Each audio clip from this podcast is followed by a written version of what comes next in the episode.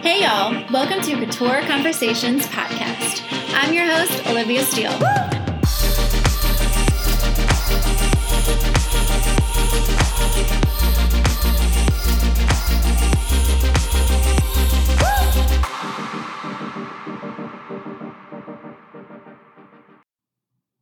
I saw this hilarious video on social media of a girl who looked to be on her way to college, and she said, I can't believe in four years I'll have my dream job.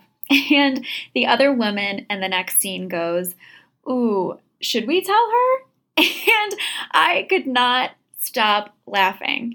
It made me think, wow, I was so hopeful like that as well at one point, thinking I'd have my dream job at the ripe age of 21. And I knew I wasn't alone, so I promptly sent this video to my close girlfriends who came back laughing as well. The reality is, it's rare to find or even create a dream job so young with such limited experience. It's not impossible, but it's certainly rare. The way of you have to work for it will never go away, in, in my opinion, and it translates to most everything in life. But as I grew my own career, I started asking myself one particular question Is what I'm doing sustainable? If not, what needs to change? As I sat there, busting out a good belly laugh at that image and the mentality of uh, that hopeful 18 year old I thought at the time I realized my own limiting expectations of what building a career could be. So, for some context for this story, I am the youngest of five kids, and the four before me are all wildly successful, y'all, but they're also significantly older. I was a total surprise, not planned. However, having siblings who were in their dream jobs was inspiring, but also like how the heck do I get there? So at the time, I was working for a small fashion house and loving what I was doing. But I had to pick up a second job, which placed me working seven days a week, working my full time fashion job and also bartending to afford to live. One of the biggest assumptions in the fashion industry, especially in the luxury world, is that you're rolling in it. the items sold are expensive, so it does make sense that that assumption would be made, but it couldn't be farther than the truth. The reality is, it does take a good bit of time to get out of the cycle of living day to day financially when doing things on your own. And some of the best jobs are in cities that are the most expensive, like New York City, Los Angeles, Paris, Milan. Most of these sexy jobs pay terribly. but we do them because they are indeed fabulous. So, I recall being on a job interview before I graduated college, and the recruiter asked me if I had financial support from my family. And I said, um, no, that's why I'm getting a job to get paid. She said, oh, well, then you'll be like me and work a couple of extra jobs then. So, back to my story.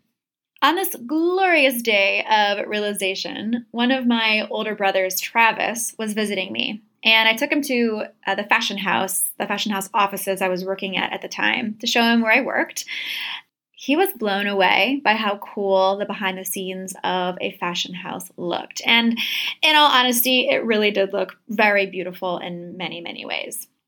As we were out to lunch, he told me he was so proud of me but he asked, why with this job did I also want to bartend? I laughed, and I'm still laughing now about that question. And simply, I told him, I don't want to bartend, Trav. I do it so I so I don't have to survive on only wine and popcorn. He looked at me so confused, and y'all, rightfully so. I remember I was in this beautiful designer dress Jimmy Choo strappy sandals, which, side note, I definitely still have, and a Prada bag.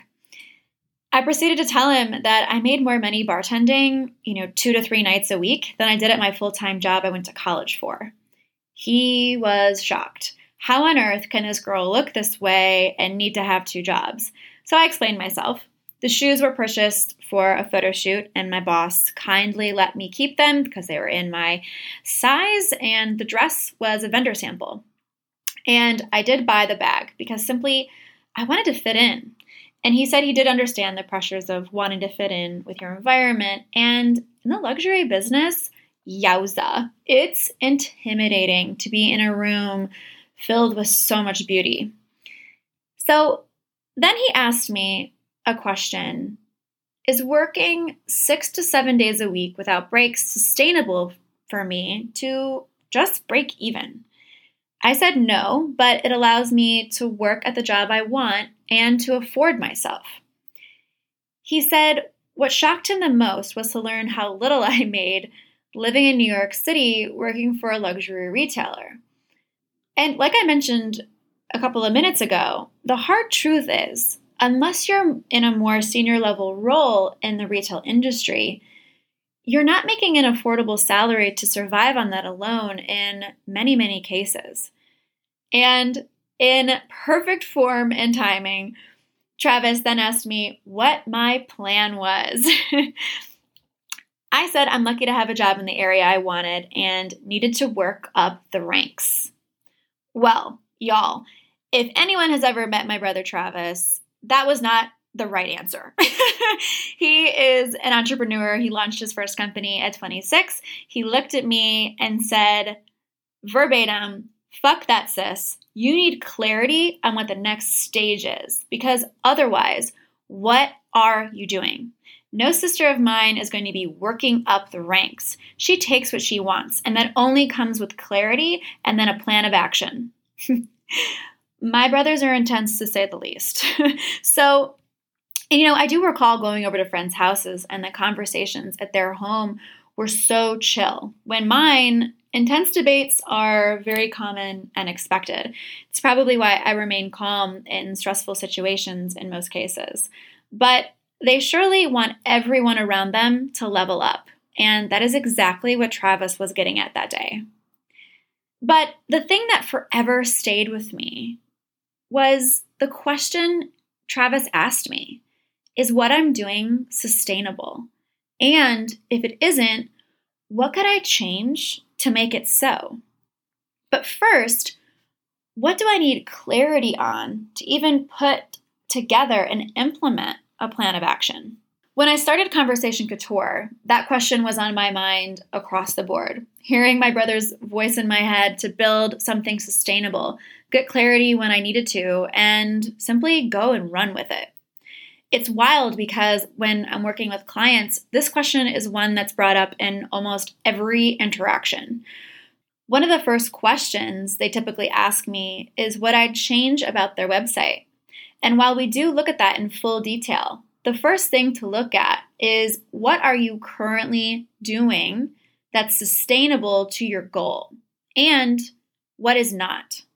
Then, how can we create ways to make it so? By asking what needs to change before understanding what is even sustainable is putting the cart before the horse. If a company has a set way of training their employees, that means as their online sales presence grows, that brand will remain consistent. And regardless of who the customer is working with, they will get a similar customer experience that can be emulated on a website to drive more sales in a sustainable trajectory. I say this because it's very easy to put a customer off online, and it's too easy for them to leave. I mean, think about it. In person, if your store is a standalone, that visit was intentional for the most part. They either drove, walked, or biked to your store, but online, it was just a click to select and a click to exit. Basically, you have 12 to 15 seconds to impress, and if you don't, it's so easy for them to leave. A few questions I ask my clients when we start to gain some clarity on where to even begin are first, what is it that makes your brand unique? The second, how do you want your customers to feel when they enter your website? And third, when working with customers, why do they choose you over your competitors? Those three questions are where you need to begin before jumping into changing anything. Once things are clear, only then a plan of action can actually occur to thinking about what should change on a website to drive sales. So, to the 18 year old who thinks she will have her dream job in four years, I really hope you're rare and land it, but even if you do, y'all, should we tell her?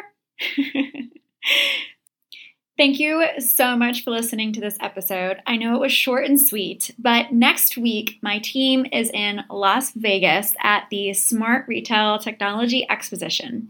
And the podcast that will be released is my speech that I will be doing at this exposition. I'll drop a few links in the write up about it. Myself and my team, we are so excited to be part of this Smart Retail Technology Expo, uh, September 1st and 2nd. I hope you've enjoyed this episode, even though it was very short. And I will see y'all next week. Cheers.